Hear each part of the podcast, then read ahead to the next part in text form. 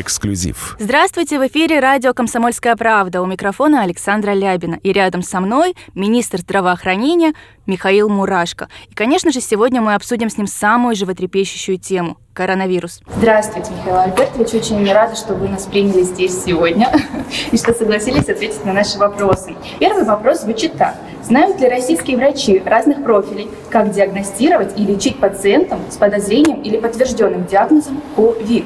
Вот если я, например, не дай бог, приду с жалобами к лору, стоматологу, кардиологу, допустим, с одышкой, смогут ли они заподозрить у меня ковид и принять необходимые действия? Очень хочется надеяться, что знают. Э, искренне в это верим, потому что та работа, которая была проведена за последние две недели по именно обучению всех медицинских работников, э, диагностике, ведению пациентов, в том числе тактики по госпитализации, была достаточно массированная такая, назвал бы даже, наверное, атака на органы исполнительной власти, на руководителей медицинских организаций, чтобы они именно с каждым медицинским работником это проработали. Ну и сегодня мы проводили видеоконференцию с губернаторами э, всех субъектов Российской Федерации и э, также обратились, поскольку вышли новые рекомендации, методические рекомендации по лечению э, данной категории пациентов. Это уже четвертая итерация, чтобы с ней познакомился, опять же, весь состав врачебный и сестринский, фельдшера сельских районов для того, чтобы знали, что делать и как поступать с этой категорией пациентов, а, заболевшими. Причем хочу сказать, что вот четвертая версия методических рекомендаций, она уже не только содержит а, зарубежный опыт по ведению этих пациентов, но и в Российской Федерации появились уже, поскольку больные, то российские специалисты, российские ученые уже тоже привнесли свой вклад в выработку э, стандартов, алгоритмов поведения этих пациентов. И содержит в том числе уже сегодня российский опыт. Плюс еще необходимо сказать, что российские специалисты поработали э, за рубежом, в частности и в Китае, и в Италии, э, и опять же могут на сегодняшний день в том числе рассказывать уже и транслировать свой опыт при оказании помощи в других странах. От каких главных ошибок вы бы предостерегли граждан на следующей нерабочей неделе, чего ни в коем случае им не нужно делать? В первую очередь неделя дается для того, чтобы э, минимизировать контакты. Поскольку основной путь передачи это воздушно-капельный, то как раз общение, ну, в обычной жизни оно нам доставляет радость, в этой ситуации оно нам точно не добавит здоровья. Поэтому мы идем по пути именно разрыва вот этих наших социальных контактов, разрыва э, общения, где мы собираемся в группы, где проводим совместное время. И это важно, поскольку ну, даже предыдущие ситуации с гриппом, мы когда закрываем школу, закрываем э, на карантин то или иное детское учреждение. Мы же понимаем, для чего мы это делаем. Для того, чтобы именно оборвать этот эпид-процесс. И вот задача как раз не для того, чтобы сил набраться, отдохнуть, сходить в спортзал или в театр, не для этого. Вот эта ситуация абсолютно другая. Не нужно собираться покупать билеты, куда-то лететь, компании отдыхать. Не нужно бронировать загородные какие-то санатории, дома отдыха, тем более, что правительство своевременно сделало как раз, чтобы Э, отсечь эту возможность. Наша задача вот, взять режим тишины. И как раз э, именно тишина в общении позволяет нам э, сохранить здоровье наших граждан, наших близких. Именно для этого. Пикники на природе. Я думаю, что многие на нерабочей неделе все же решатся на пикник выехать. Но как вы считаете, можно ли и при каких условиях можно выезжать на природу? Или все-таки лучше воздержаться?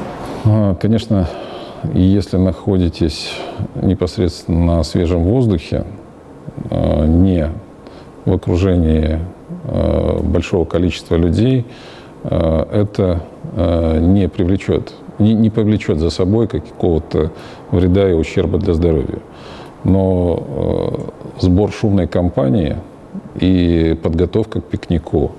Это нужно заехать в магазины дополнительно, э, подчас и в несколько магазинов. Это нужно там, заехать на автозаправочные станции и так далее, и так далее. И как раз вот сама подготовка, иногда и шумная компания, оказывается, ведь вот сидела в компании несколько человек, потом оказалось, что один начал рассказывать, как он несколько дней назад вернулся из Испании, положим, и рассказывает все эти чудеса, которые и ужасы, которые там он видел или слышал, то, конечно же, в этой ситуации он подвержен риску, и вся компания подвержена риску. Поэтому ну, нужно все-таки э, отказаться от именно э, тех того времяпровождения, когда мы собираемся с близкими и друзьями. Причем важный элемент, если раньше мы говорили, что это завозная инфекция, если раньше мы говорили, что это люди, приехавшие из-за пределов страны, то сегодня уже есть циркуляция внутри страны. И раз появилась э, эта цепочка, то ну, мы не можем гарантировать и быть уверенными, что среди наших близких и друзей не окажется того, кто создаст в том числе э, ситуацию, которая может повлечь за собой неблагоприятное событие для нас с вами или для наших старших бабушек и дедушек. Какие правила посещения пожилых родственников вы бы могли назвать? Ну, в данной ситуации как раз э, самый лучший вариант э, начать с ними э, контактировать дистанционно. Не та ситуация, когда нужно использовать эти выходные для того, чтобы съездить навестить бабушку. Потому что многие э, молодые люди достаточно активно общаются не только в социальных сетях, но и собираясь в компании и группы. Я уже говорил, что риск передачи при этом повышается, и мы видим, что э, как раз э, тяжелые случаи развития пневмонии как раз у людей старшего возраста, имеющих хронические заболевания. Поэтому ваш добрый, хороший визит к бабушке может оказаться для нее как раз э, весьма неблагоприятным событием. Поэтому вот сделайте какие-то звонки, ну, там, сегодня старшее поколение точно так же хорошо э, общается и через э, всевозможные мобильные приложения. Но вот, во всяком случае могу сказать про своих родственников. Они с удовольствием научились пользоваться всеми мобильными приложениями, видеозвонками. Поэтому, наверное, лучше сделать так. Если хотите что-то помочь, ну, привезите, передайте, но не садитесь пить чай. Э, с ними. Сделайте это позже. Какие дополнительные факторы могут повысить риск заражения? Например, может быть, это курение, алкоголь?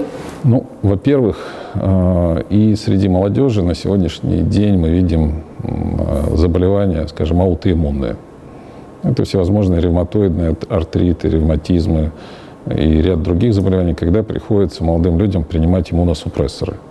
Есть пациенты, которые имеют иммунодефицит. А, есть а, те, кто имеют уже, несмотря на молодой возраст, хронические заболевания легких, это всевозможные бронхиты и так далее. Эти все заболевания, конечно же, повышают риск. Ну вот сегодня, э, на сегодняшний день, 27 числа марта, э, есть пациенты, находящиеся в тяжелом состоянии, которым 36 лет – и, конечно же, риск, может быть, в меньшей степени для них существует, но, тем не менее, вот примеры есть, и эти люди сегодня находятся э, в критическом состоянии. А мы видим, скажем, те, кто злоупотребляет алкоголем, ну, пытаются лечить заболевания, считая, что это какая-то легкая простуда, и в конечном итоге поступают в очень тяжелом состоянии. И этих пациентов, которые пытались алкоголем победить недуг, э, иногда просто невозможно спасти. И э, хронические курильщики, заядлые курильщики в любом случае имеют поражение легких. Поэтому какая-то ходила абсолютно недостоверная информация о том, что курильщик якобы дезинфицирует свои дыхательные пути. Не так, коллеги, это абсолютно не так.